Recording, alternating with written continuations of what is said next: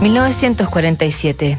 George Marshall presenta el Plan Marshall para la reconstrucción de Estados Unidos y la ayuda de Europa en un discurso en la Universidad de Harvard. También se publica el diario de Anna Frank y causa conmoción entre sus lectores. Por otro motivo, se conmueve la increíble Simone de Beauvoir, ha conocido en su primer viaje a Estados Unidos al novelista norteamericano Nelson Algren. Ella tiene 39, un año menos que él, y al principio solo debió ser su guía en Chicago, pero a poco andar se convierte en un amor transatlántico, el hombre capaz de sacar una ternura desconocida hasta entonces para la férrea Beauvoir. En una de sus cartas, Simón le dice, Nelson, mi gran amor, Estoy muerta de cansancio, pero es imposible que me vaya a dormir sin escribirte. Fue tan duro separarse media hora después de saber que seguía contando para ti, tan amargo saber que hubiese podido habérmelas arreglado para quedarme si hubiese estado segura de mis sentimientos a tiempo. Necesito hablarte, porque es la única forma en que encontraré la paz esta noche. Desde el primer día me sentí culpable por darte tan poco a pesar que tenía tanto amor. Sin embargo, Sé que me has creído y comprendido mis explicaciones. Jamás hubieras aceptado venir a vivir definitivamente a Francia, aunque te retenga en Estados Unidos el mismo vínculo que me retiene en París. No voy a defender ese punto. No podía dejar a Sartre, la escritura, ni Francia. Te he dado todo lo que te he podido dar, pero no mi corazón. He aceptado tu amor y lo he condenado a no ser más que un amor lejano. Te he querido abandonándote y he sufrido por eso. Sí, He fallado en darte la felicidad que un gran amor debiera dar y he sufrido muchísimo por esa razón. Me hace falta cada instante y la conciencia de mi error, de tu posible rencor, me ha hecho sentir más de una vez absolutamente miserable. Puesto que te he dado tan poco, pensé que sería justo que me arrojaras de tu corazón. Pero comprender una situación no impide que te parezca cruel. Y esta noche tengo miedo, un verdadero miedo mortal.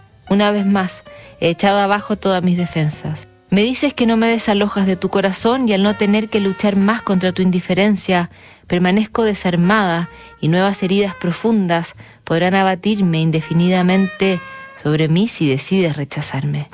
No puedo ni siquiera soportar la idea. Un cansancio enorme me acosa, petrificada ante el sentimiento de encontrarme completamente entre tus manos sin defensa. Por primera vez te suplico, guárdame en tu corazón o expúlsame, pero no permitas que me aferre a tu amor para descubrir de repente que ya no existe.